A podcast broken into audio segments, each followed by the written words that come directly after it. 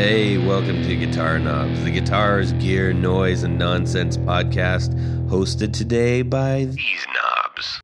Tony Dudzik, Picadian. Hey, everybody, it's me. Welcome to the Guitar Knobs podcast. This is Todd. I said that already when I messed up Wait a my minute. intro. Who is this? Yes, anyways. hey, we are thrilled to death that you Yes, are listening we to our show. I'm all a Twitter because we've got somebody very special on the line. Uh, we've been waiting to have on for a, quite a long time. As a suggestion, I was going to ask him anyways, don't worry. But I, as a suggestion Mm-hmm. from one of our closest friends, Mm. Jeff Schroeder, um, ah, name dropper. yeah, well, no, he's just our friend, and he's been on plenty of times. So, uh, anyways, without further ado, guest, who are you? My name is Jack Bates. Thanks for asking me on. I play with Jeff in the Pumpkins. That is Nice. correct. You answered all the questions uh, very well. You're allowed to continue. Yes, and uh, specifically, you are a bass player. I am indeed, yes. Do you say you're a bass player or a bassist? Uh, probably bass player, I guess. Okay, I it is a weird thing. It doesn't roll. A bassist is not. It doesn't roll off the. If I were a bassist, I would call myself a basso profondo. Oh, that's pretty good. Maybe I'll uh, maybe I'll start doing that. Yeah. You can put that on your business card. no charge. Um, okay, so anyways, uh, now we're, we're done with Tony's shenanigans. Um, so uh, w- w- just a couple of announcements we got, uh, and then we're gonna get right into the good stuff. Get Um, into we- it. we- and by the way, um, Jack, if, if you if people want to see the things that you're doing out there, aside from going to the official Smashing Pumpkins social stuff, uh, is there anywhere you'd like to point people right now? Uh, I guess I should because I've been getting a lot of fake uh, imposter profiles Really? recently. oh wow. which which is weird because it kind of feels like oh I've arrived I'm being impersonated. it's also like really annoying when somebody messages you going hey I sent you fifty bucks how come you never did that private chat you know so it's, it's it is a problem That was Tony. um, no you can you can find us on uh, Instagram Jack Bates underscore music is what the one I use the most All right. Do you have an official fan club? I do not but maybe I will, will after this Yeah, I mean, probably. you two I mean, it got be- Jeff one, so yeah, you know. no- so far you got two members. all right that works for me Yeah.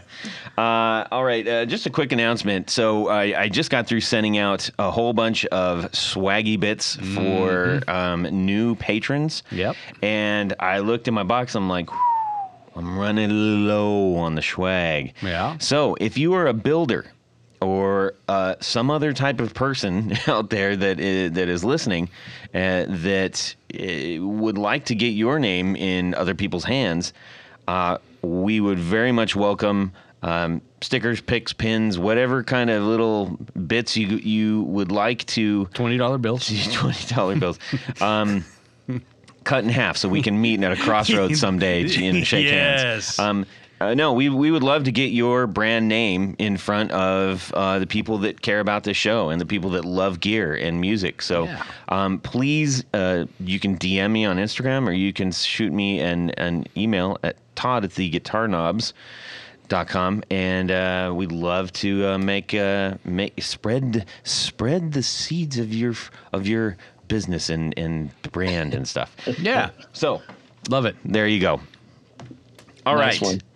Let's get into what's going on in our music world. We're just gutting right for the jugular, aren't we? Just do it. Not a whole bunch of nonsense up front. Well, we don't have those other jokers. Today. Nobody's popsicles are melting in their hands or anything. Yeah, all this riff raff that usually hangs out at the studio. Uh, Jack, we're gonna just uh, chat a real a little bit about what's going on in our music worlds this week. Now, just Yeah. fair warning: when we get to you, we know that you are doing an awful lot with a with with the Smashing Pumpkins. If there's anything that uh, is escaping the stage, or you know, in your own free time, things that you're listening to, just think about that. Let it brood in your head and, and tell us. Okay, first we're gonna start off with Yes. Tanya. Yes. Go ahead. Oh, that's, that's all I get today. Do you want more? Uh, You usually give me a, a multi-word Yes. introduction. Yes. The the fresh shaven, uh, dirty Yeah. shirted pickle puss Pickle Tanya puss. Bolonsky, go ahead. Well, and I, I just got a, a an email from the Smashing Pumpkins. They told me they would like me to try out to be a bass player. What do you mean? Oh, he hasn't got the he hasn't got the notice oh, yet. Oh, sorry. no, no, that that I just I just made that up. Yeah. No, but I did find something interesting in perusing the guitar news uh, world. Um, Gibson is opening another Gibson garage. Hmm. Guess where? L.A. Nope. London, UK. Oh, that's cool. So they are they're opening up uh, Like London needs something new. but it's spo- I, I mean if you I don't know if Why didn't they put it in Cornwall? Why didn't they put it in Manchester? No, that's true. They could have put it right right That near would this- that would make a lot of sense. I mean, that is the music capital of, of It is. the UK. So, and it yeah, they could put it right next to the uh, the football stadium. yes, exactly. Music and football capital. of the UK. I love it. I love it. But anyhow, um, I don't know if you know. Probably some of our listeners. I think Todd, you were down at the Nashville garage, right? That's I actually haven't been there. Oh, you haven't been there. No. Oh, we're gonna have to do a little trip down there. I know. But uh, that that's pretty impressive. I you know I think one of the reasons Gibson opened that up was to keep people from, you know, that wanted to keep taking you know factory tours and things like that. Uh, it gave them a place to go and a, a place to buy things and you know all that fun stuff. Yeah. Uh, so this one in London apparently is going to be about 4,500 square feet, uh, which is pretty good sized building. And uh, What is, what is forty five? Is forty five hundred square feet like a little size of a liquor store? Uh, or is like is that like maybe maybe your liquor store. Is it is it like uh, the size of a Costco?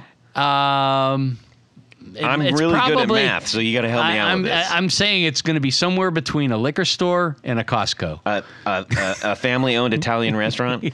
yes. Okay.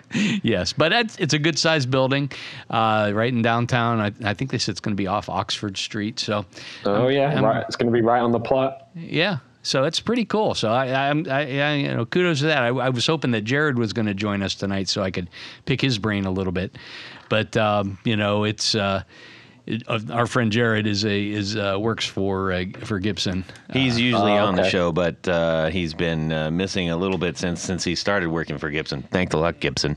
Okay, so it's not just that he doesn't like bass players. That is correct. that is correct. No, he That is- he's actually uh, seen seen you uh, up there many Yeah. times as well. So he was Oh, good. sad. To, Okay. He's always sad when he misses it. He loves doing the show. Yeah. All right. So anyhow, but th- so that's kind of you know, yeah. I, now I've got to work on my bass licks and stuff so I can do the uh, the audition next week. But Right. Right. Yes. Got it. Um, so, Jack, how about yourself? Uh, anything, anything new or interesting that uh, I guess maybe that's also part of what we're going to get into because I think we're all very curious about you know how, how the life of a musician uh, still maintain a musical mind. But what's uh, what's going on with you? You know, honestly, the last the last two weeks have been so consumed by getting ready for the tour and then starting the tour that I feel like I've not thought about anything else in that time frame other than trying to remember all these riffs. Yeah. well, let So me ask you this: What's uh, what's uh, uh, one of the favorite uh, bands you've you've listened to recently? I was actually listening to Opeth today. I was going super heavy Whoa. in my hotel room. Hopefully, the person on the other side of that locked adjoining door wasn't getting too upset with me. Yeah, that's I was uh, going heavy today. that is that was that's that's heavy. That Mm. that be heavy. Yes, I do go there. I do go there. Opeth, Gojira. I like all that kind of stuff. Yeah. You know, uh, I was just I, I can't remember if I mentioned this on the on the show uh, maybe last time or something, but um, uh, I'm not asking you, Jack, by the way, because I know Okay. you, you would. I was just looking at Tony. But anyways, point being, Yes. you mentioned you mis- uh, mentioned Gojira, and when uh, so this has to do with Go with Gojira because I just randomly Googled or you know just looked into YouTube and said I don't and I don't even know what possessed me to do it, but there was a show that I went to um, several years ago uh, at the Palladium in in Hollywood, and Gojira was opening for Slayer. Oh wow. Okay. And uh, yeah, you can imagine. Um, anyway, so um, when Slayer came on, uh, you know, we we did the thing, and I just I wondered. I was like, did anybody record this show? And somebody recorded the whole show. Someone records every show. Yes, and that was I mean that was uh, you know maybe gosh it was it I mean, was it maybe ten years now maybe. Um, anyways, and for whatever reason, I'm watching, I'm watching, and um, Kerry King's doing a solo, and this guy zooms in to Kerry King doing a solo, and and I'm looking, and all of a sudden this this face looks at the camera, and he zoomed in like pretty tight on the stage, and this face turns around and looks at the camera, like that's me. it was weird to see me in the past, like like looking at myself, saying, "What's up, man?" You know. That's interesting. It was Yeah, really that- bizarre, and it was only for like a moment, you know. You're like, oh, I know that guy. Yeah, it was wild. Anyways, uh, And Jack, just so you know, we're recording this tonight, and we're missing the biggest show of all time, uh, Motley Crue and Def Leppard at the Ohio Stadium tonight. Yeah, Oh wow. yes, I've actually seen that show. Have you? Yes, and then I stopped going to see Motley Crue. Yeah, I think the crew is pretty much. Uh, Yeah. Well- actually, actually, you know what? The last thing I saw at Irvine Meadows, as we were talking about earlier, Jack, was uh, it was Kiss and Motley Crue, and I bumped into John Five. Oh Uh, wow! wow. accidentally. That's another, another Yeah, little just- precursor to the future. Yeah. Oh, yeah. yeah. Oh, yeah. Right. Because who? Yeah. Who knew at that time? And then, and then the coolest part about that, um, two nights later was Iron Maiden in the same venue. I mean, oh, nice. it Wow. was it was amazing. Anyways, what a what a great couple of days that was. Are there any videos of that with you looking back at the camera? No, no, Too bad.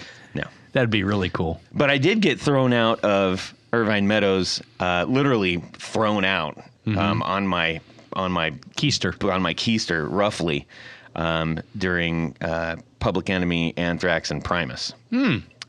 Yes. Well, there you That go. was- you must you have do done to- something really horrible Yeah. to get kicked What out did you of do that to show. get kicked out?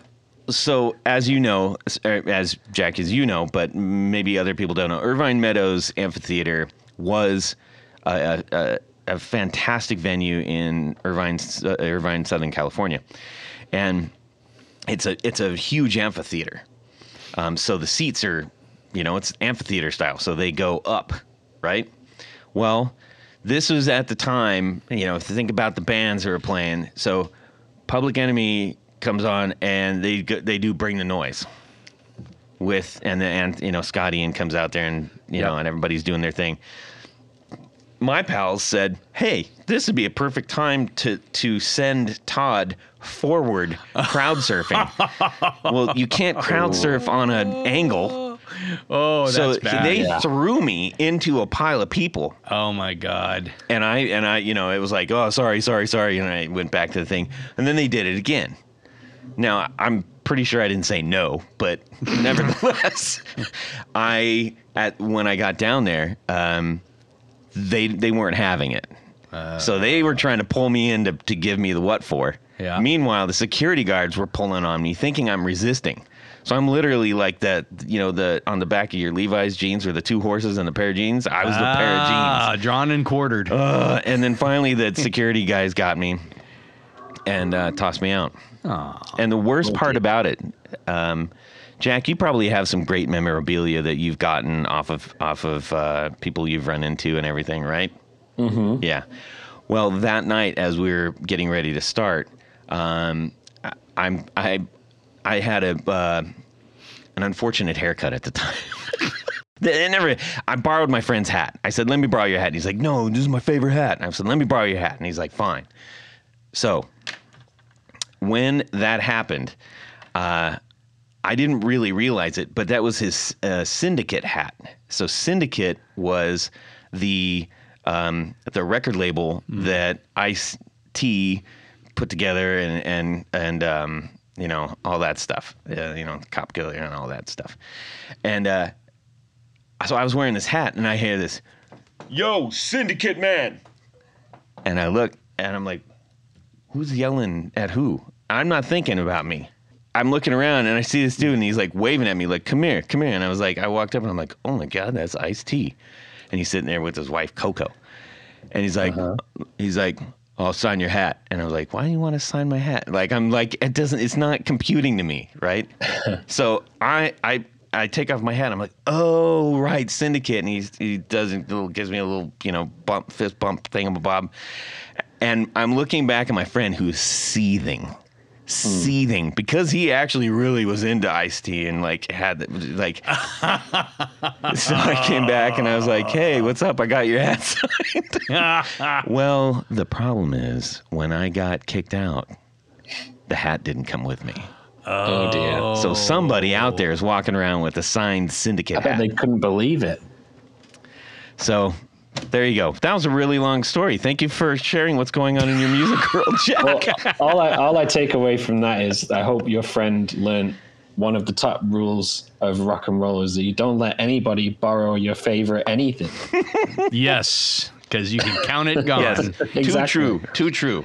Yeah. Well, Todd, uh, boy. I, I'll I almost mine hesitate. I hesitate to I know. ask I'm what's keep going it short. on. This is this okay. is about Jack tonight. okay. I Uh, thought, the I one thought it might be. The, the one thing I did want to, well, I can't help sharing a good story. He was like, right? Really, you Stop it. That's shocking. Jack, did you were you mildly entertained? I was very entertained. Okay, yeah. perfect. Mission accomplished. All right. So, um, Jack, uh, you play bass, so you're used to probably you know heavy guitars quite a bit. Um, I had a custom guitar made for me by a, a very good, fantastic luthier friend of mine, and I wanted it to have a little bit of weight, little, you know. And when he set it up, it was like he's like, "Man, this is solid African mahogany. This is gonna be like this is heavy." And I'm like, "Man, it's cool. This guy got it." Well, after a lot of back pain later, I'm like, "Can we make this lighter?" And that uh, upset him very much, but we did it, and I finally got it back Oh, nice. and just taking just taking off two pounds from you know basically putting tons of holes in the back of this thing Yeah. Um, i couldn't believe how much like i, I could move around like i could Yeah. I, I before i just felt like i was wearing like cement boots Yeah, on man. stage Any, any any kind of small changes like that can make a massive difference when you actually come to play it. yeah like i felt like my emotion from playing was starting to show more physically which Mm. which i liked Yeah, because it's very diff- it was very difficult to do that because it was 10 pounds because you had a grimace on your face. Yeah. Uh, anyways. So, all right. Well, glad we got through that. Tony, you're so long winded. Um, all right. Hey, speaking of pedals What? and stuff. Yeah, I know. speaking of pedals and stuff, um, Jack, I'm I'm sure that you spend hours going over your pedal board every single night, and which I know that's not exactly true, but but pretend. Play, if al- play did- along. Play along. if you did, may we recommend uh, to you and, and other bass players and, and other and other guitarists out there, and flautists. and f- sure, anybody who might be using effects pedals yes. would benefit from the use of Tour, Tour Gear, Gear. patch cables. That's right, Tour Gear Designs patch cables. I I know was you were dying say, to say that. I was dying to say designs. loads of different sizes, loads of different uh, configurations, all to help you put an entire pedal board together without compromising or having to bend or take up too much room or Todd? too much of your wallet. Todd, What? What? What about if I had a pedal that had jacks on the top, but I wanted to go to one that had jacks on the side? There's a pedal. There's a there's a uh, patch for that. There is. There is. Yes. So you're you're in good shape. And what you can do is go to tourgeardesigns.com. Yes. Load your card up, and Doing then it. in the coupon code you put the guitar knobs. You're going to save ten percent, Yes. and that's a good deal. It's So- a, that's an even better deal. Yes. So thank you to Tour Gear Designs for sponsoring our four on the four. Let me get a little bit of this. One, two, one, two, three. Four on the floor.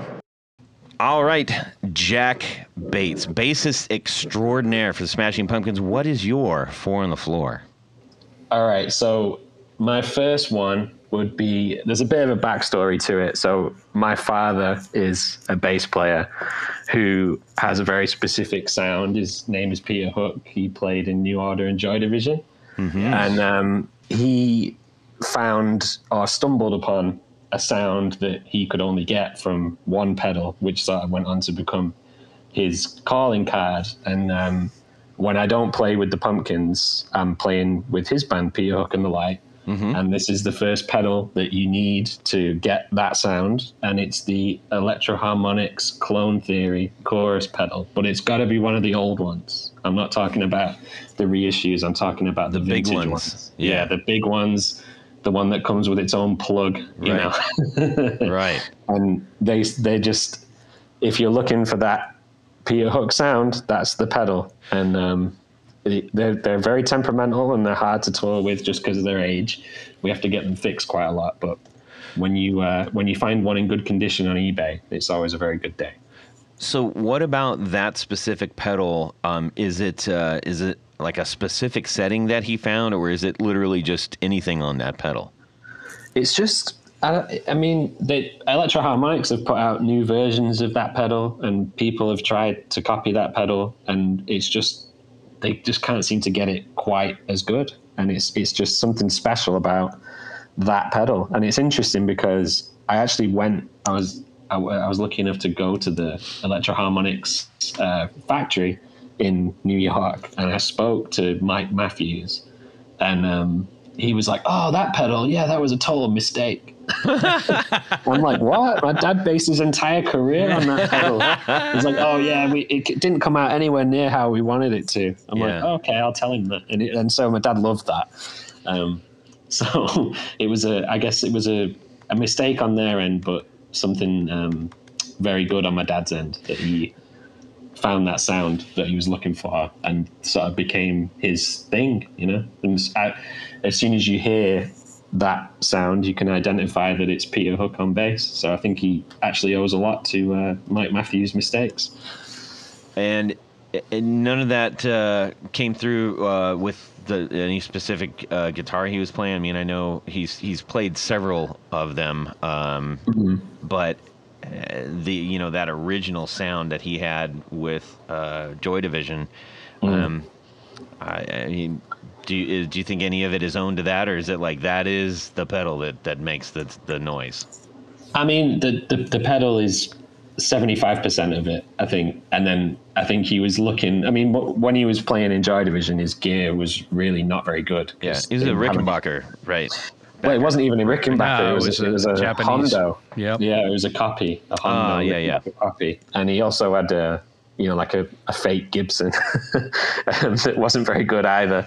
And, um, you know, because they just didn't have any money and they had rubbish equipment. Yeah. Um, so it wasn't until he got a bit of money and started buying Yamaha basses that he really dialed in the sound. gotcha. Um, Gotcha. but the, the pedal is a big part of it too. I'm Cool. hoping I'm hoping that one day Electro-Harmonix will listen to us and put out the uh, Peter Hook signature clone. Oh my gosh, that thing would, that would that would sell out like overnight. Yeah, exactly. So I'm, I'm keeping my fingers crossed. But that that would definitely be the the first one. Nice. Number two. Now, number two is interesting because I've just been saying about how nobody seemed to replicate that old pedal. But I'm now going to completely contradict myself because a few a few months ago, we were in Australia on tour with the Pumpkins, and I came across this Australian pedal company called Past FX, P A S T F X, and they have made a pedal called the New Division Clone Theory, Well, which that's is obviously that's very clever. which is obviously a play on New Order and Joy Division. So they're going for that Peter Hook sound. And when I saw it, I thought, well, I've got to try it. Just if anything, just because it looks cool. You know, it's got like they use like a similar font to the Electro-Harmonix one, and I thought, well, if anything, I'll just buy it so my dad can see it. He'll get a laugh out of it. And I plugged it in, and it is honestly the closest one I've ever found to being as good as that old one. No kidding. So I, I would honestly recommend it to anyone. I've just I've, I've just had a two month break from working with the Pumpkins, and I went back and did ten shows with my dad's band in UK and Europe, and uh, I was using this little Australian pedal instead of the big clone theory for the first time ever, and Wow. it sounded great. So I just wanted to give them a big shout out because they've done a great job in uh, trying to replicate that that old vintage pedal. It's definitely the best one that Well- I've come across, and we tried so many. and it looks like they've done. Uh, you know, they they've done uh, quite a bit. I mean, that's kind of their whole thing is that they're re re envisioning Yeah, uh, temper, temperamental pedals of old. Yes, exactly. So this thing now, it's you know, it's got the thing about the clone theory. There are some problems with it just because of its age. It's hard to tour with. It doesn't have a light on it, so you never know when it's on or off. You just got to remember what, what, whether you switched it on or off, um, which is quite annoying. So this new one's got a nice little light on it, which makes life a lot easier. And it's also got a, another little blue light to indicate, you know, the rate of the chorus effects, which it, which the old one doesn't have. So it's got a few things that the old one doesn't have that um, are very useful too, Right. as well as sounding brilliant. And it's got the so- uh, the edge button, which is like the bright switch on the original. one. Yes. Yeah. Yeah. Yeah. Because the original ones, I mean, sometimes we can.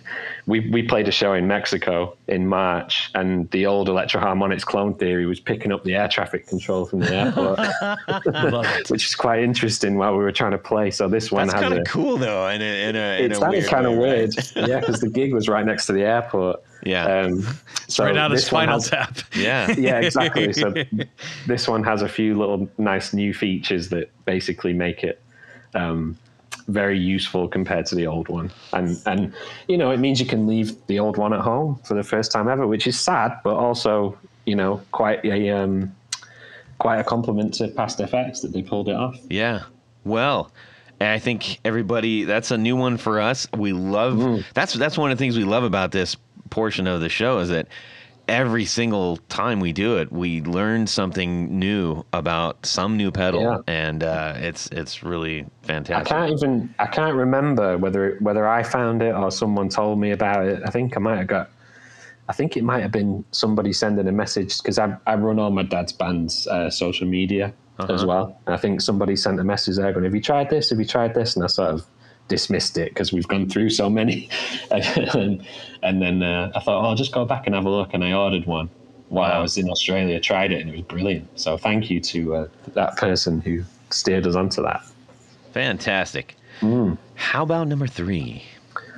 So number three, I've gone for a fuzz pedal, and it's the Diabolik Justin Meldal Johnson signature fuzz pedal by Malekko, Okay. Which is an amazing pedal, and- usually with, um, I guess most bass players can probably attest to this. When you when you start using fuzz pedals, you tend to lose a lot of the bottom end of your bass sound. Sort of the, the fuzz effect can kind of take over from the bass almost. And um, Justin Meldal Johnson, who's an amazing bass player who's played with Beck and Nine Inch Nails and various other bands, uh, developed this fuzz pedal with Malekko. And it's designed so that you don't lose that bottom end. So you can have this amazing fuzz bass sound without losing your bass. so I do really like that one. That's uh, I need to get my bass player that. Gee, many Christmas. Mm. Wait, yeah, because that's one of the things we've tried so many different fuzzes. Um, and one thing that we that we ran across, um, uh, I mean, we didn't run across it. The Doctor No sent it to us, and it was the Colossus, and so we we've been using that, which also has a bit of an octave thing on it too, which is kind of cool. But um, it's still, um, I think what you're saying is is you get the clarity of the fuzz with with the impact of the bass. Yeah, you, Yeah. it just it, it you don't lose anything when Yeah. you. I mean, I, I tend to notice that if you're playing a song that maybe has a little bit of it that requires some fuzz, and you switched you switch your pedal on, you can lose. It feels like, as we would say in England, the ass falls out of the track. Yeah. you sort of lose that. Um, you sort of lose that that low end, and that this pedal is designed to to combat that, and it does it in a really good way. So thank That's you. That's great. I need get- I mean, I need that's two other people we get to try to get on the show. I love this. That's great. um, I'm, I mean, I'm familiar with Meko for Malekko for um, a couple of other pedals, but uh, not this one. Yeah, Oh. it's cool, and it and it looks cool too. It's like bright blue and bright pink. Right, It's and it's striking. affordable. It's 149 bucks. That's Yes, great. All right, bass I players. got, I got mine are- secondhand from an, from another bass player friend of mine, a guy called Fred Sablan, who plays in Deftones now. He put me onto that pedal. Oh yeah, okay. I, I wonder if there was any Drew Foppy crossover. With No, you there. there possibly was. That guy knows everybody. I know. uh, all right, cool. How about the last one? I think the the last one people would probably find boring, but I just really like it and it's easy to use. It'd just be a Boss DD7 digital delay. I just like it because it's simple. That would be one that I, I would always have on my board. Boss, boss. I've never heard of. Yeah, little, known company. Yeah, I mean you can't go wrong with those. What what I think is is fascinating is in the delay line, right in the in, in the mm-hmm. DD line, we've had people who swear by almost every single number in the entire lineup. Yep. and it's and it's but and they all have their different reasons for doing that, which I think is really interesting. Hmm. Um, well, Jack, you've uh, you've brought us to a, a, a rough, I'm going to say a rough grand total of 1,292 pedal options from our for our from our collective four on the floor. Uh, brilliant. I That's like pretty that. great. I- Yeah. That's very nice. ladies and gentlemen, you ju- you've been given twelve hundred over almost thirteen hundred One million options. possibilities of recommends from people that you want to get those recommends from, not some you know, not some Tony on the street, you know. Yeah, that's cool. Hey, I got a pedal for you, kid. All right. Well, uh, Jack, it's about that time we find out a little bit about you. Mm-hmm. Um, we what do you want to know? Well, we're gonna we're gonna get into some lightweight stuff, but but please feel free to offer up everything that you can. Let- Let's just start just really quick. You, uh, um, you're going on your like tenth consecutive tour in the la- in like nine years, if you know what I'm saying. Yeah, I guess so. If you if you if you discount the the COVID um, darkness, then Yeah. yeah. I guess we've just been we've been doing a lot. Yeah. It's pretty remarkable because there's not a lot of bands that, I mean, I'd be I'd be surprised if you could if you could list more than five bands that have been literally toured every single year for for like that last ten years. May, mm. Iron Maiden, okay, yeah, they haven't they they've toured consecutively for forty five years, but Yeah, exactly.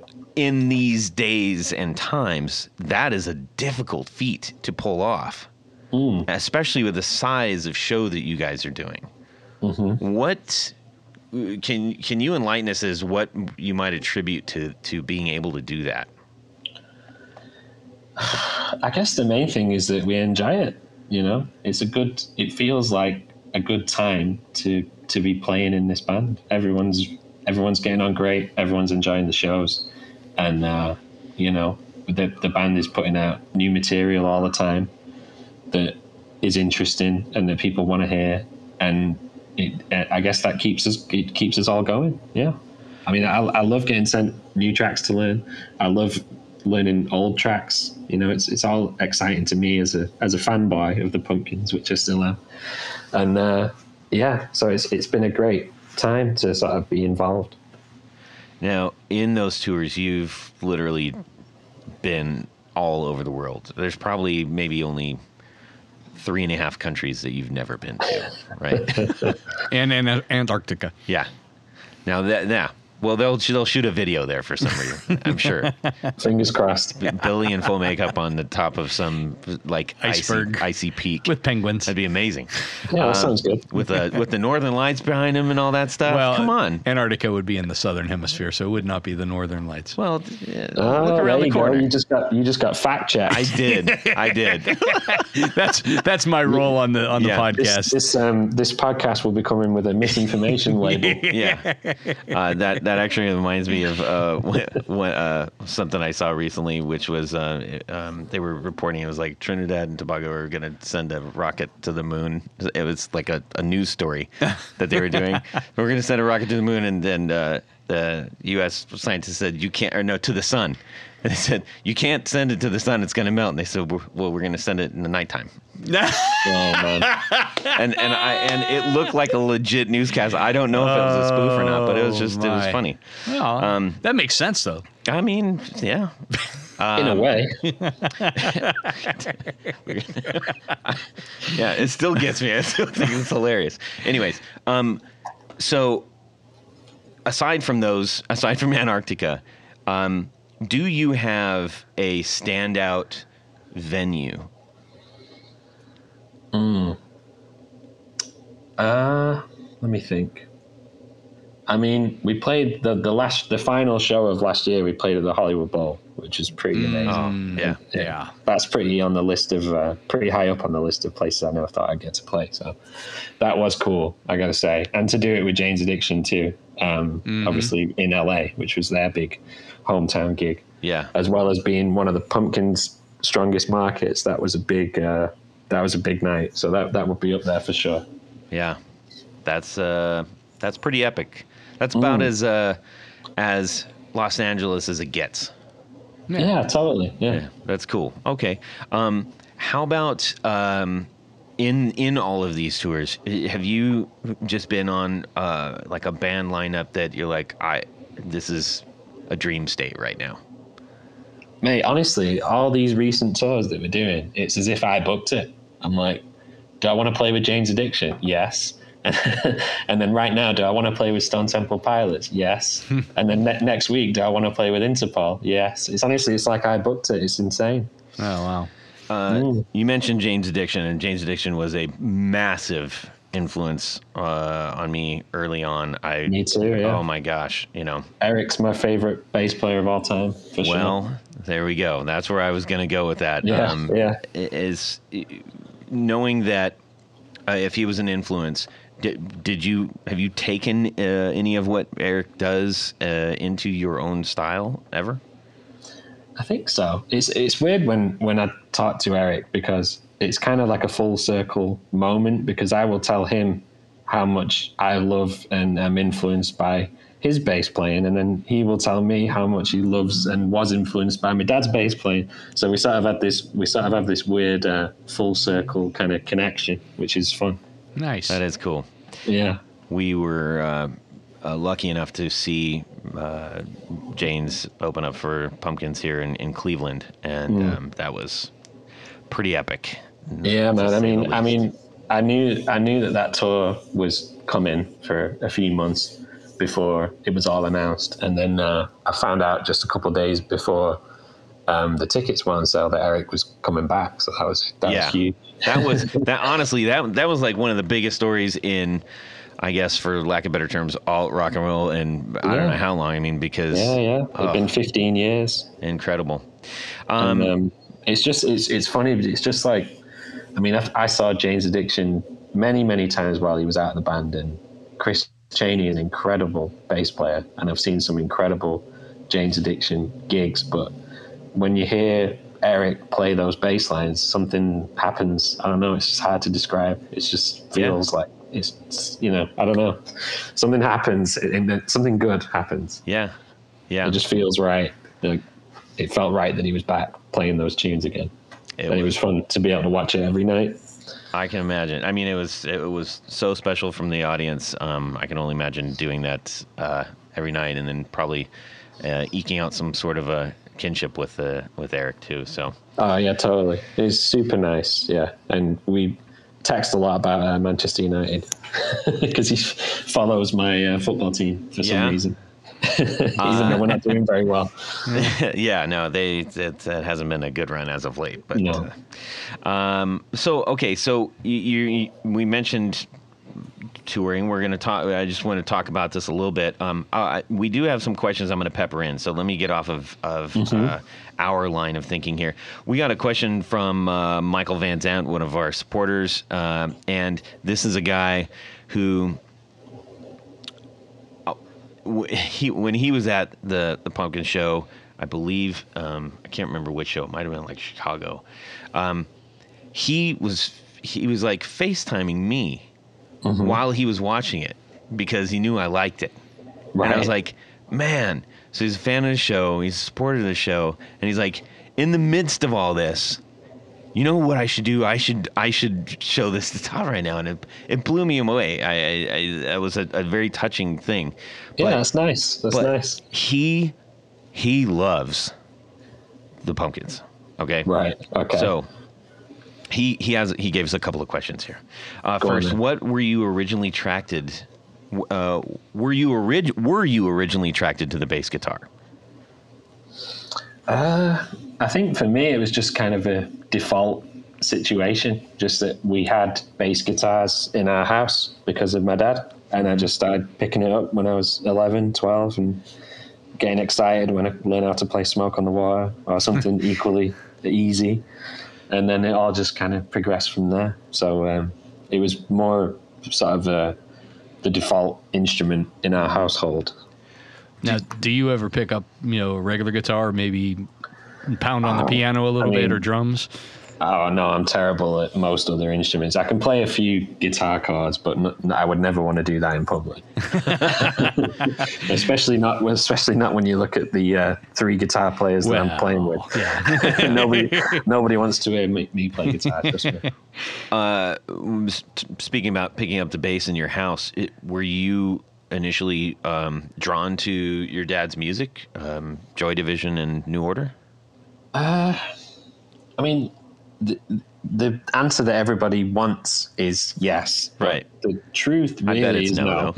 Uh, it's just I don't know. I mean, it, it it's weird when you when you grow up alongside something, uh, you kind of don't realize what it means to other people. Does that make sense? Sure, sure. And um, for me, it's just like, well, that's just his job, and he goes and does it. And I like I like some of the tunes, but you know, I wouldn't ever go and listen to an album. That's just that's just the way I, I grew up. I was listening to a lot heavier music, as we talked about, stuff that he would absolutely hate. Um, so the the answer really was no until um, he started touring because um, New Order broke up in 2006. Right. My dad started going out on his own playing that material in 2010, and um, he's never been the best at singing and playing at the same time, which is a especially hard skill to develop when you're 35 years into your career. Uh, so he came up with the idea of having two bass players in his band so that he could sort of come in and out on the bass while also doing the vocals. So that opened up a spot for a bass player in his band. So that meant that I would be learning and doing deep dives into that material. So 2010 really was where it all kicked off for me with Joy Division and New Order. And and now I absolutely love the music and totally get it. But when I was a kid, it kind of didn't really register until until I had to. No, that makes Which perfect is quite sense. interesting. That Yeah. makes perfect sense because I think you know oh, kids always want to rebel against you know their parents or what their parents are listening to for for the Yeah, most part. exactly. So that, yeah, that makes total sense. And it must Hmm. be exciting now that uh, you know they're kind of touring again and stuff.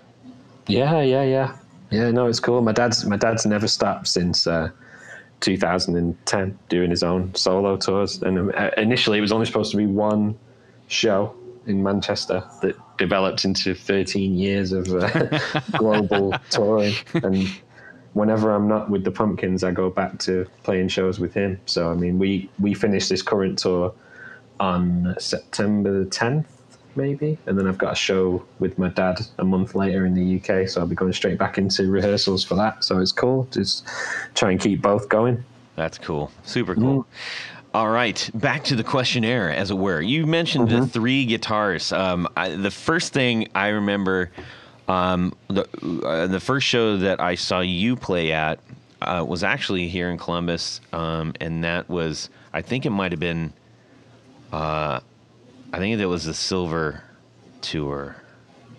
Uh, and I'm pretty sure that was it. Um, but That was the one at the Schott, right?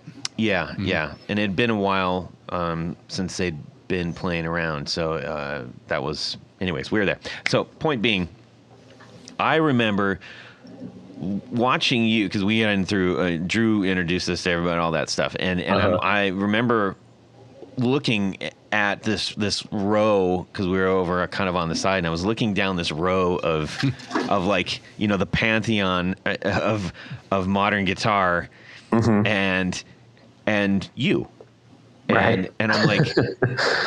m- Not like, well, what is he You're doing like, there? who's that guy? Well, Mike, the thing that I was wondering is like, how are how are you finding yourself sonically in this blitz of guitar, which it's hard enough for them to to you know have their own place Uh, you know, it's it's that is a finely tuned machine, although it sounds Yeah. like a complete, you know, steamroller. But Mm-hmm. I- I'm very curious about this. I mean, it's interesting because uh, when I first started playing with the Pumpkins, uh, James Iha hadn't come back at that point. So I was playing with Jeff and Billy, Right. and it was a four piece with me on bass. And then it was 2018 when James came back, and we added that extra guitar, which, if you know anything about the Pumpkins back catalogue, adding guitars makes total sense because some of these some of these Yeah. songs have got 20 odd layers of guitar on it. Right. Uh, so it makes sense really to to have that sort of three guitar attack. And I remember uh, for that for that tour where James had- I mean, James hadn't played in the band since 2000, I don't think. So it was a long time. We actually did something like two and a half months of rehearsals, mainly just for the three of them to figure out how they were going to pull this off without getting in each other's way. You know. Yeah. And um, so, from my perspective, and, and probably me and Jimmy too, the drummer, we just sort of get everything as as dialed in as we can at our end, and then leave it up to the three of them to to sort of float on top of us, you know. Yeah. so it's it's quite straightforward for me, really. Um, I'm I'm sure it's a lot more difficult for the guitar players to figure out who's going to do what and dialing in sounds and all those crazy effects that they have and all the magic that they do. Um, but for for me and Jimmy, we just try and get as tight and as, as locked in as we can to sort of enable them to to go off, which is which as a Pumpkins fan is what I want to hear. Yeah. So it seems to be working, which is great.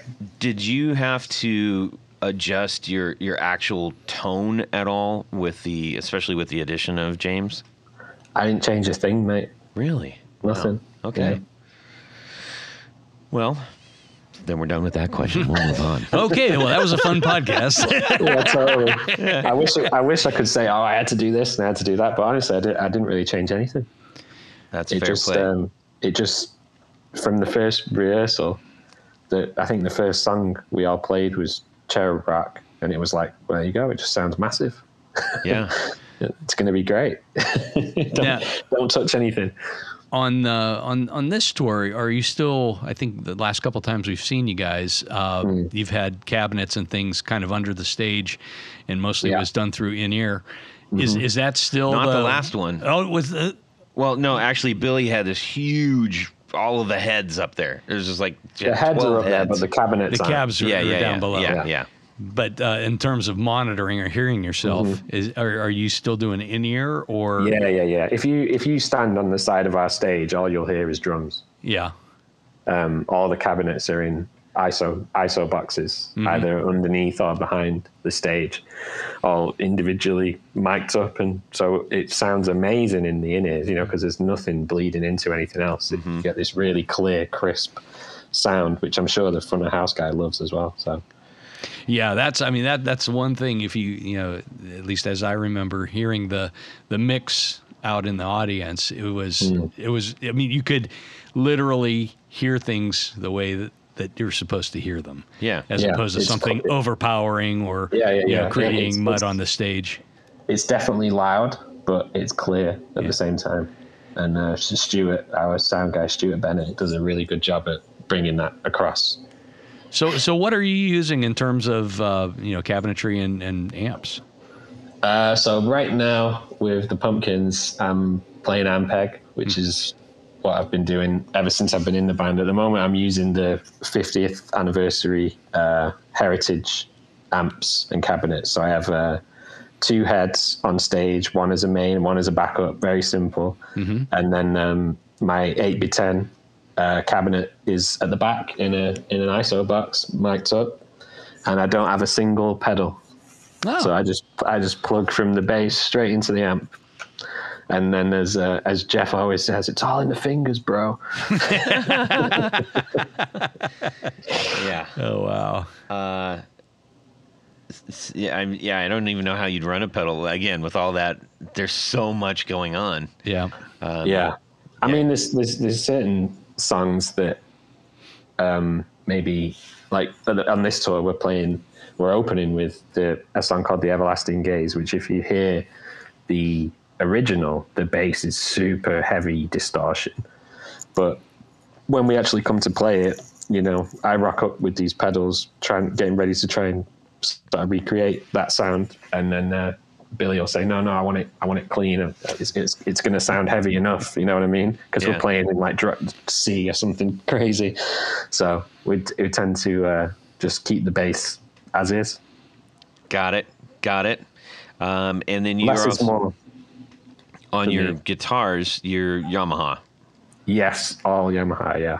So I have, uh, God, at the moment, right now on this tour, I'm traveling with nine basses. Uh, six get used in the show because we play with in six different tunings, and then I have three backups, and they are uh, eight of the nine are Yamaha BB734A, um, and then the other one is an old uh, through neck BB1200S, which is the same model of bass that my dad made very famous. Yeah, yeah. You can always count on the Japanese for amazing Yeah.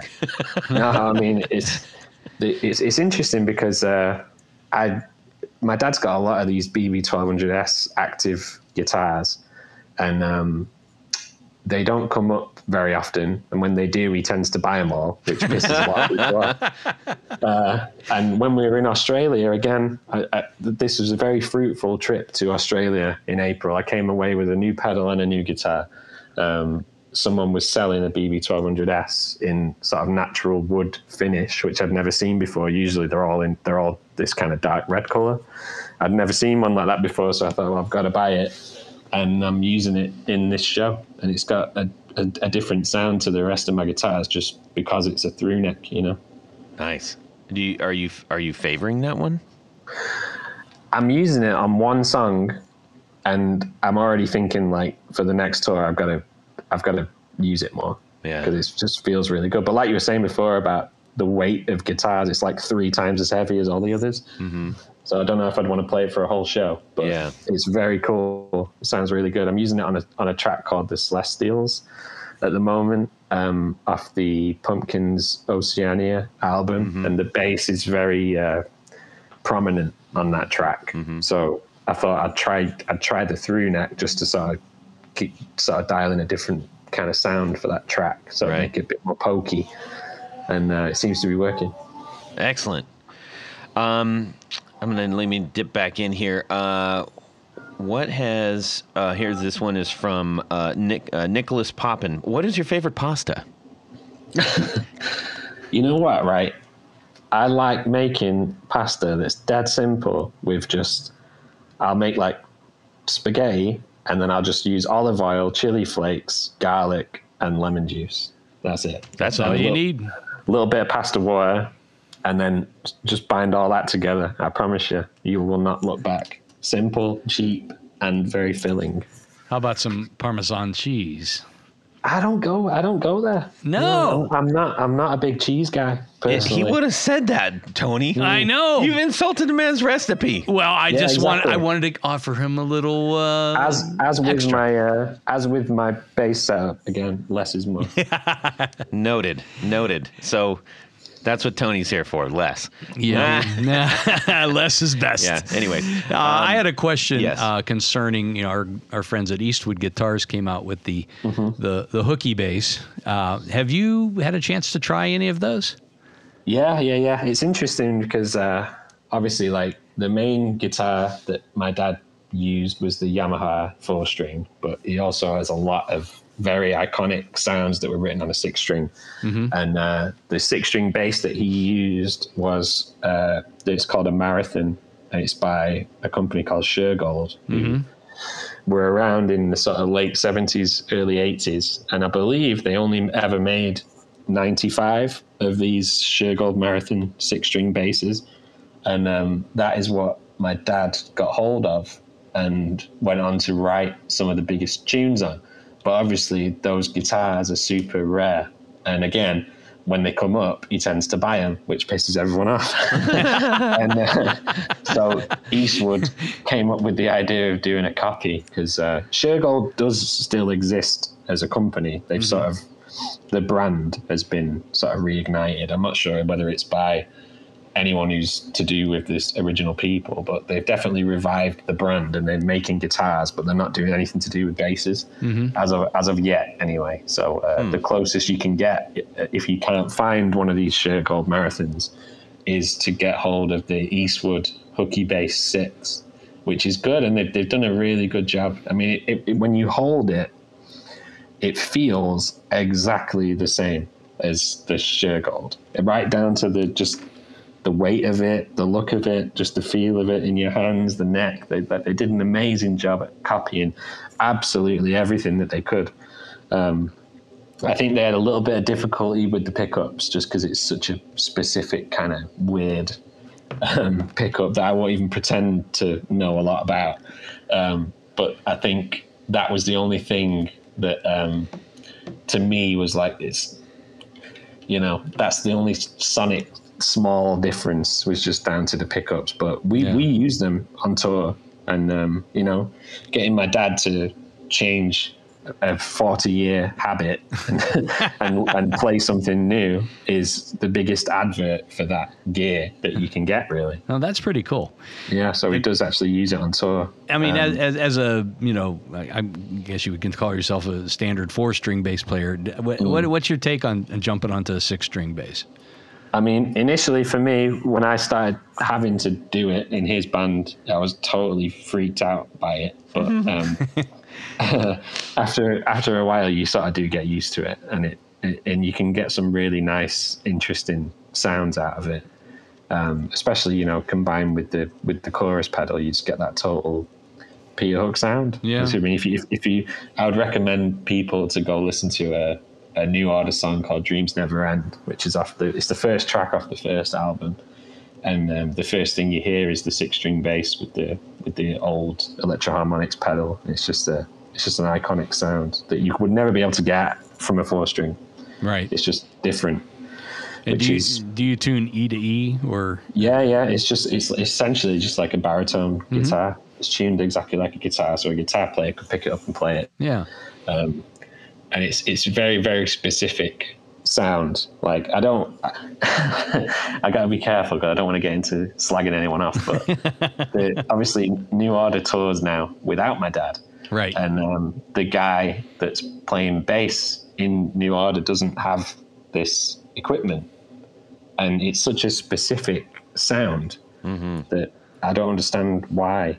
But it feels like you would have to have that if you were trying to replicate that sound, you know. It is So- pretty remarkable. I mean, if you if you said, uh, name one other bass player that with maybe one or two notes, you could tell who that was, um, just on tone alone, and, and maybe maybe a little bit of attack.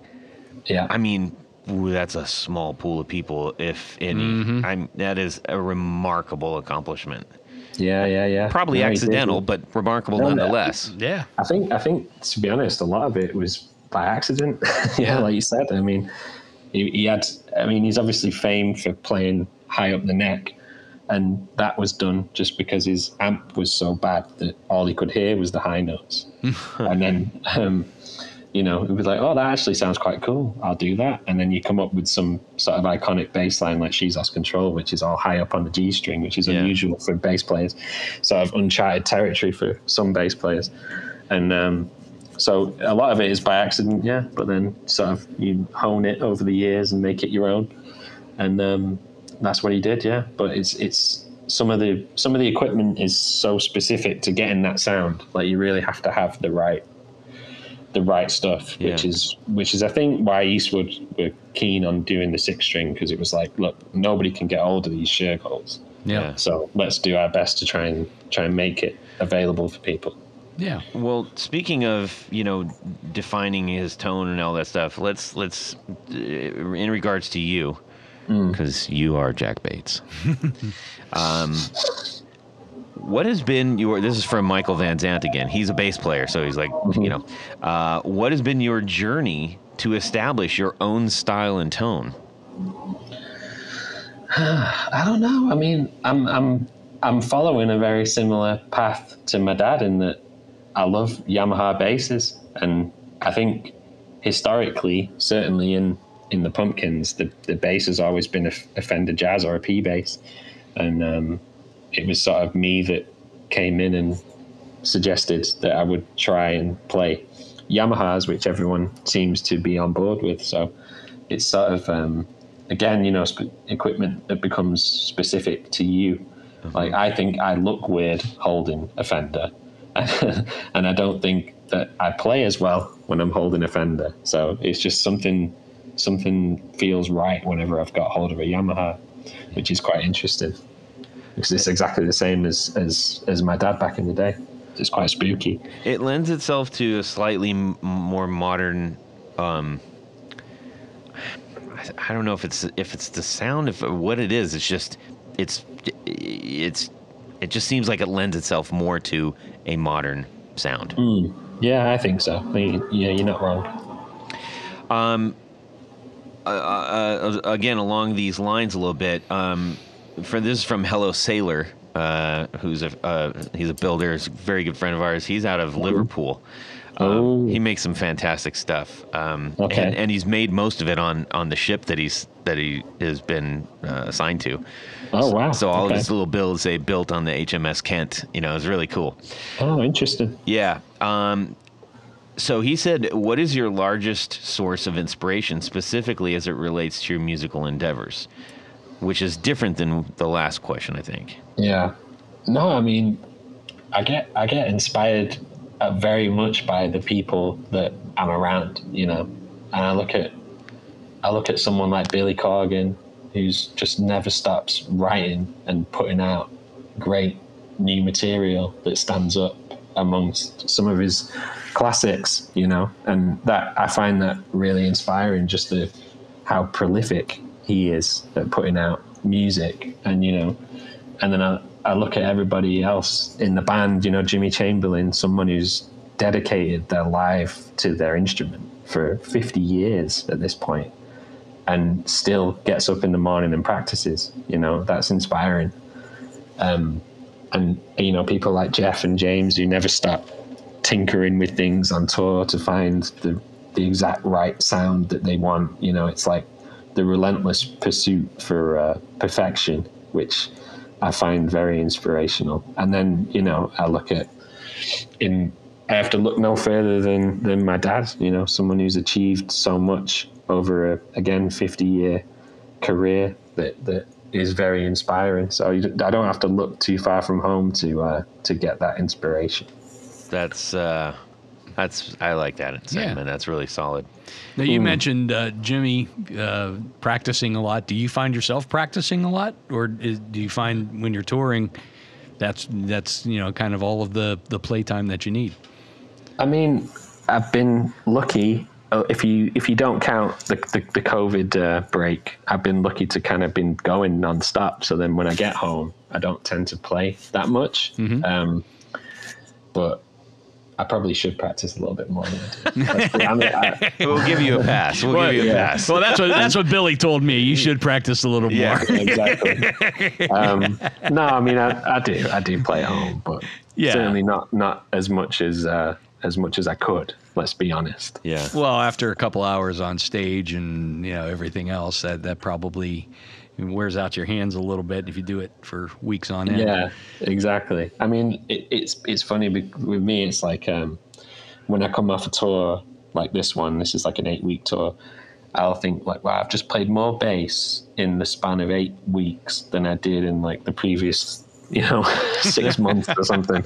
So Yeah. it, when you when you think about it like that, it actually evens itself out. Uh, Jack, we got a couple more questions for you, and then we're gonna we'll we'll round third and head home. Okay. Okay. Um, uh, let's see here. Um, this is from Stacks Effects um, out of Long Beach, over near Huntington Beach. There. well, it's cl- close to where I am right now. Yeah. Yeah, that's correct. Um, he says, "What is your typical bass recording setup? It sounds killer." I'm assuming that i in that question is is also like, is that different than your than your live s- setup? No, it, w- it really wouldn't be. If I was recording, I'd just use exactly the same stuff as I would play Because simple is better. Yeah, for me, yeah, yeah, yeah, yeah, All totally. right. I'm tracking. I'm tracking. no, yeah, that that can be the uh, that can be the title of the podcast. Simple no, better. I mean, I just I like to keep things simple, and there's because that way there's less things that could go wrong. Right. That's, Uh, that's what I like to do. Now we you were talking about your bases. Uh, this is a, a a quick one, I think. You you you started out basically on the Yamaha bases, as as you were told um, as you told us. Do you still have your first? This is from Brad Winters. Yes, I do have it. It's uh, it's a Yamaha RBX 370, which and it's uh, dark green, covered in very childish stickers that I got on it when I was 12 or 13, and I still have it. Yeah, it's in a it's at my house in a in a soft case in the uh, in the attic. Yeah, Wow. I still have it. I've not played it for a long time, but I do still have it. Yeah. Yeah. Uh, Tony just made a bowed a, a bow shape. totally. You probably you're probably not wrong, but I remember uh, when when I must have been about twelve when I went. My dad bought it for me because I started showing an interest in his guitars, and I think he was like, "I don't want this kid messing with my guitar, so I'll buy him Smart. I'll buy him one of his own." And I remember, uh, God, where where was it? I think it was called Sound Control in Manchester. And uh, when we went in, the guy gave us a discount if my dad would play some Joy Division riffs on it before we bought it. So we, we actually got a discount. Whatever it takes. Yeah. Yeah, exactly, exactly. So I didn't even we didn't even pay full price for it, but yeah, I do still have it somewhere. That's great.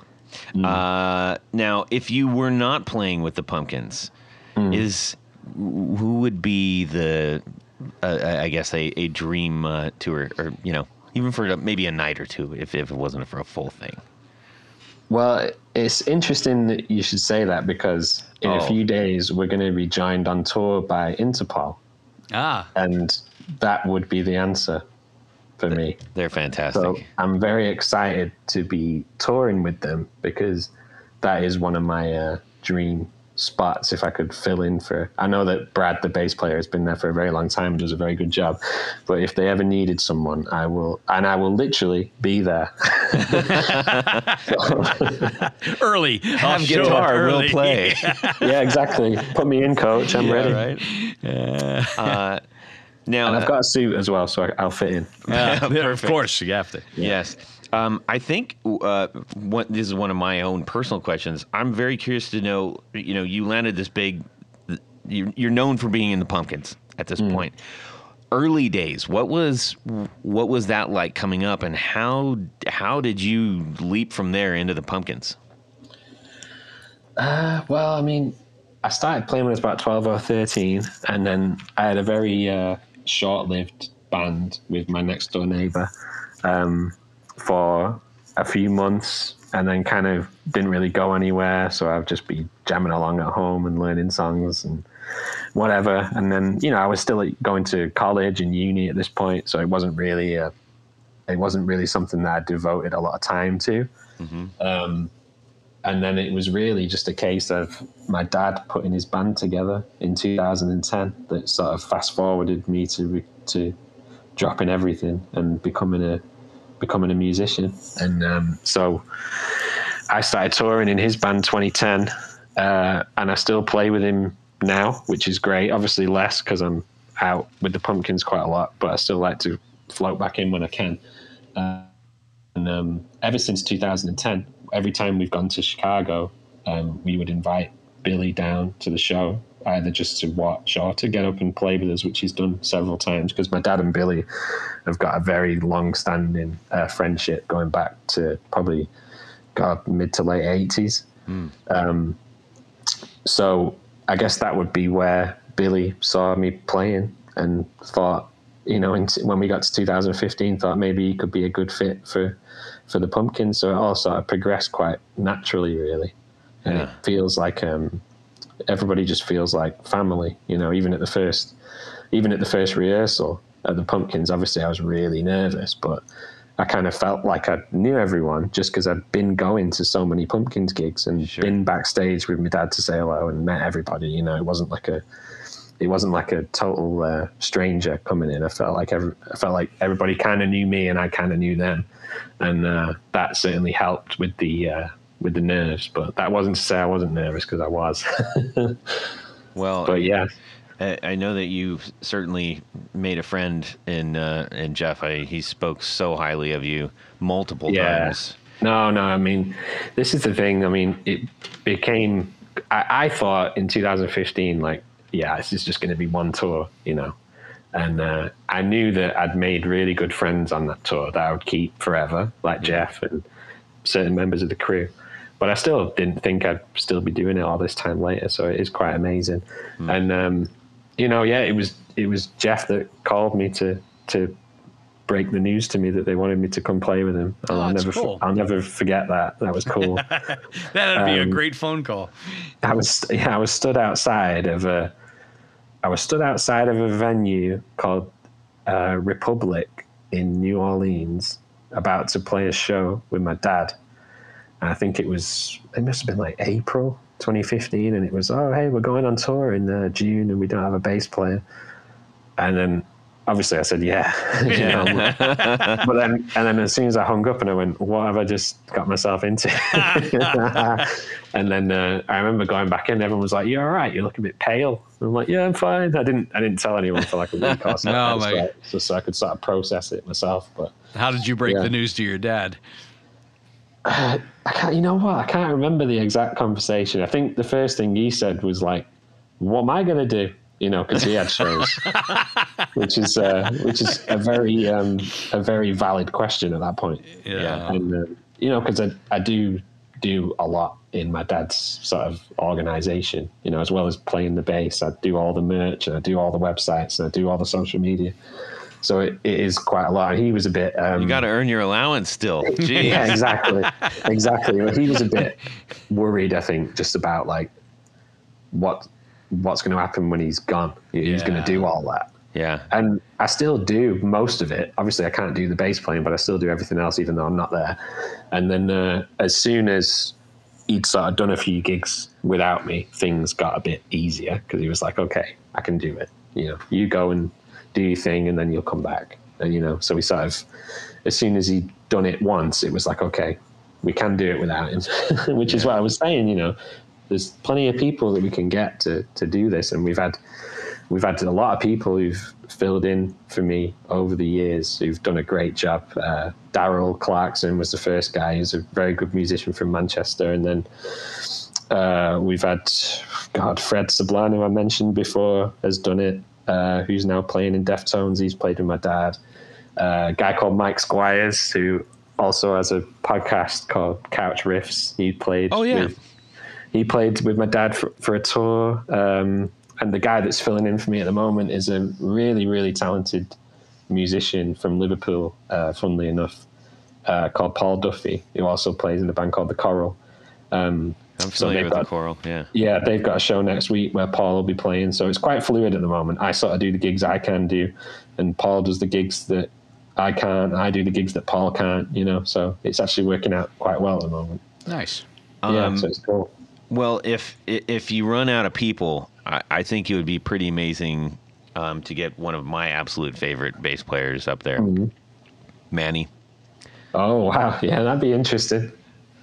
Make That that, ha- make that happen, Ma- man. So uh, Mani from the Stone Roses, uh, Yeah. you know, uh, most maybe most importantly, in, at least in my mind, um, Mm-hmm. uh, obviously he's done a, a few other things, but uh, uh, I'm I'm a huge I, I lo- love the Roses and uh, Yeah. and uh, I think that was when I look at somebody on stage, if I see them truly enjoying themselves, even even in, even in concentration, um, that makes an impact on me. And that was one of the first people that I, I think I remember ever really seeing like, wow, that dude's having the time of his life. Yeah, he loves playing for sure. Yeah. No, don't rule it out. Don't rule it out. Could happen.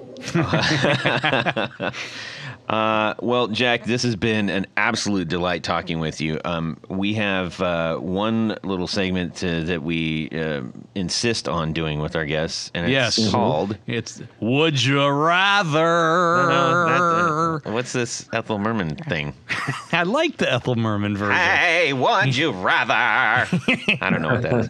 All It right, sounds ominous. Whatever's, whatever's coming. all right, Tony. Uh, so this week's Would You Rather? Yes. Yeah, and usually, just to give you a little pre explanation, the Would You Rather generally involves uh, choices that you have to make that sometimes are not great. Okay. It's sometimes the lesser of two evils. Well, this week's Would You Rather is based on two of my favorite bass books. Uh, the first is Geddy Lee's Big Beautiful Bass Book of Bass, the Geddy Lee collection. And the second is uh, Bass Culture, the John Entwistle collection. So two bass players, right? Yep. Yep. Um, here's the twist. And there's an evil genie, you see, that grants you this wish. But the evil genie is just being a little bit mean He's week. mischievous. Yeah, mischievous. Gr- Mis- He's a green man leash. yeah, there you go. So here are your two options.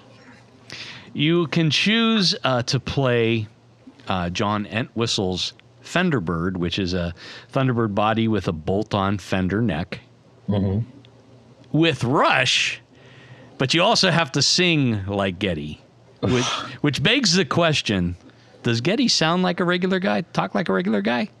I know him, and he does. Thank you, Pavement. Um, the other option is to play uh, Geddy Lee's uh, double neck Rickenbacker, which is uh, a bass neck with a 12 string neck. In The Who. Mm-hmm. Oh, So very. I mean, straight away, I would, I would. Uh, I'm guessing you're the- not going for the double neck. No, straight away, I would pick the option that did not involve singing. Was the- ah. by default, I would have to go for the for the double neck. Well, you will have to sing My Wife, though. That was the John Ooh. Entwistle song. Nobody wants to hear me sing, mate. I'll tell you that. but I have got there's there's there's two connect two weird connections since you brought that up. So a few years ago, I actually bought Geddy Lee's Big Book of Bass for my dad for Ah. Christmas, Nice. and he loved it. So that was the first connection, and the second connection is that I have actually played two of John Entwistle's bass guitars Oh, no kidding. because my dad bought two of them at auction Oh, after he wow. died. Which two were they? He bought an acoustic, which he's still got. Um, I can't remember for the life of me what the what make it is, which is really bad, but I can't remember. Um, but it's a really nice acoustic bass, which is the only bass that he writes on these days, Oh, wow. which is cool. So it's sort of had a second uh, lease of life with another legendary that bass is player. neat. And then he bought an electric one. Again, this is going to be really bad, but I can't remember. I mean, there's just there's just so there's so many. I wish I I wish I knew. If I knew we were going to talk about it, I would have done my research and asked Wow. my dad what it what it was. But um, We'll save it for next time. How's that sound? he had yeah he had he had that and has since sort of sold it on. But we we did have two in the house for a while, which I That's did really collect. cool. That's pretty cool. Yeah. And speaking of heavy guitars, that was the heaviest guitar I've ever seen in my life. Oh yes, the ox could electric could could, Yeah, could carry totally. some heavy basses.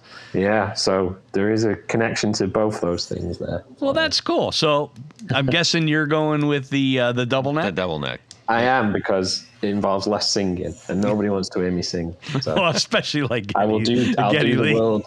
I'll do the world a favor by uh, choosing the second option. and the world appreciates it. no problem.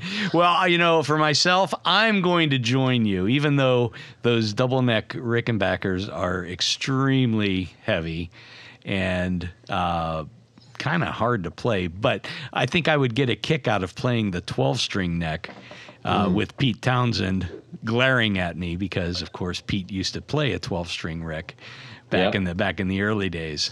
And I, I, I might even try to uh, uh, do the lead from uh, uh, my generation or something like that on the 12 string neck, just to just to, man. just to upset Pete a little. Just a I've always bit. want, I've always wanted to have a twelve string bass, but I've never uh, never made it yet. Hmm. One day. Maybe someday.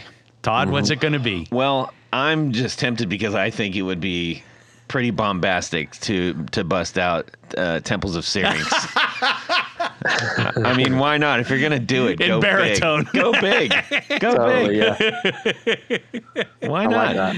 I like that. Well, there you go. Yeah. Uh, we got to thank Yeah, a few I've, people. I've never seen. Um, I just to, just to wrap this up, I, I just say I've never seen my dad as as uh, blown away as he was when we uploaded the photo of him with the big book of bass, and he got the like on Instagram from Geddy Lee. He was very. Uh, cool. he was very very happy. That's like, cool. a, like Nice. A little kid. Yeah, look, look, look. yeah, totally, He likes me. He really Yeah. likes me. exactly. Uh, that's neat. that is actually Yeah. neat. We are going to say thank you to a few people, and then we're going to let Mr. Jack Bates go and uh, have a good time out with his pals. I think that's right. So at this point of the show, Todd, you are correct. There is a special group of people we love to thank. These are our executive producers. Now, you might be wondering what an executive producer is. Well, an executive producer makes this show possible. How do you become one? Very easy. Head over to patreon.com forward slash the guitar knobs. Check out a couple different levels in which you can participate. Become a sponsor, a patron, a hero A hero, of indeed. the podcast. yes. Um, each level comes with some very nice thank you gifts, as Todd alluded to earlier. And we can always use some more. So send in those stickers and pics and anything else that you want us to give to our listeners. But as an executive producer, Todd, you know, there's one thing more. Do you know what that is? Uh, they get to have their name read on the thing. Your name read on the thing. That's what I'm going to do right now. So special thanks to these executive producers Moon Guitars, Veteran Pedals, John Helverson, Rick Calhoun, Trevor Gunberg, Elad Mizrahi, Mike D, Richard Kendall, Mark Garton, James White, Justin Jones, Anthony Gemalero, Bill Gola Guitars, John Esterly, Anthony Lathrop, Stefan Lamb, Michael Senchuk, Ken Sayers, Doug Christ, Darren Gregory, Tom Barazin, Rusty Sneeden, Ralph Gottschalk, Don Kloss, Gregory Randall, Brett Hogarth, Eric Hemmer, Stuart George, Michael Furman, James Bell, James Romer, Cameron Pampas, David Tyndall, Trevor Ellenberg, and Christopher Logan. Indeed. Thank, Thank you. so very much. Oh, wait, Todd, but there's more because we have a very special group of executive producers. We call them our Grand Poobahs. yes. These fine folks get a fez to wear upon their heads. Mm-hmm. They are the top of the heap, the cream of the crop, A number one. top of the heap. Yes. So special, special thanks to these Grand Poobahs. Tommy Manasco, Ricardo Iguereda, David Kaminga, Brandon Wound Pickups, Hex Matos, Michio Murakishi, Bob Crouch, Jack Cadian, Sam Jett, Tyler Rhines, LSJ Music Company, John Williams, James Pennington, Adam Johnson, Steve Keys, Cody Foster, Science of Sound, uh, Brian Robison, Jonathan Jerusik, Corey Nigro, Michael Van Zant, Tim Nowak, Jonathan Daly, Martin Cliff, Sean S. David Poe, Billy Spitfire Unlimited, Congregation Gear Demos, Paul Van Eppinger, Scott Sullivan, Great Lakes Guitar Pickups, and Matt Hart. Indeed. Thank you, all Thank so you. very much. You keep the show going. We cannot do it without you. Uh, if you're interested in joining that illustrious crew, please check out Patreon, uh, the Guitar Knobs, and um, uh, we'll send you some really cool bits. We're about to give away a couple of DIY pedal building kits From uh, from Copper Sound. Copper Sound. So that's the kind of stuff, uh, among many others. As we go into fall, we tend to get more of that stuff. So we're uh, excited about this. Jack Bates, uh, where can people find you doing your thing in the near future, um, etc.? Uh, Pumpkins on tour in North America until September the 10th. And then I will be playing with my dad uh, across the UK in October with Peter Hook and the Light. So just search for Smashing Pumpkins or Peter Hook and the Light, and you will find us basing away. indeed, indeed. Uh, Tony, where can people find you? Head over to pickguardian.com. Check out some of the things that I have available for sale right there on the website. But by and large, what I do is custom work. So shoot me an email. Let me know what you need, what you're trying to do. I might have some advice for you. Yeah, you made the uh, amazing pickguard on Jerry, which I posted. Ah, Jerry. tonight, yes. Uh, and you can DM me at uh, on Instagram at Guitar Knobs. You can also shoot me an email, Todd at theguitarknobs.com. We'd love to hear from you. Um, please check out uh, Valentino's new uh, new single. We're about to uh, release another one, uh, actually next next week, which will be this week. So it will be out, I believe. So check that out. And Mr. Jack Bates, thank you so much for the time that you have shared with our, or not only us, but our entire audience. Thank you for for having us on. Please say hello to the other guys uh, as you're I will. having a I good will. time tonight. Thank you so much for your time, man. Nice one. Thanks for having us on. It's been All right. fun. Okay. Have a good week. See you And uh, have a fantastic guitar week, everybody, and subscribe. Oh, yeah. Uh, you got Tony Dudzik, aka Tony Baloney, aka Tanya Bolonsky, uh, sitting across. from I have right many anonymous. Yes. Um, Do we have a would you? Uh, no, okay. we need that, and you're gonna do Oh, it. Oh, for God's sake, stop. Man, I do. I think that's the I mean, one I've got to do everything around here. Everything. So this will be a five-hour exploration, deep dive. no one wants to hear me for five hours, mate. Well, you don't know Todd. Todd will eat up two and a half of that. That's enough. oh wait, did we lose Jack? um, we don't actually have a podcast. We just wanted to talk to you. For, it's all an elaborate hoax. Yeah. So Let's far, get- we're- yeah, we get into that. Oh, Don't sorry. Ask all the don't questions answer. now. Don't answer that question. non- Do not answer that question. Oh Yeah. dear God, Well, Todd. um, no. all right. All right, I'll work on it. You got to massage my feet too. Uh, I don't want to. All right. what kind of podcast is this? And away we go. Well, that's it for these knobs. Please visit our Patreon page at patreon.com forward slash the guitar knobs. Visit our website at theguitarknobs.com for all of our past episodes, four on the floor blog, and other good stuff. You can connect with us on social too at our Facebook page and share your gear and stories on our Facebook group. Also, be sure to check out our Instagram at guitar knobs. Catch you next time.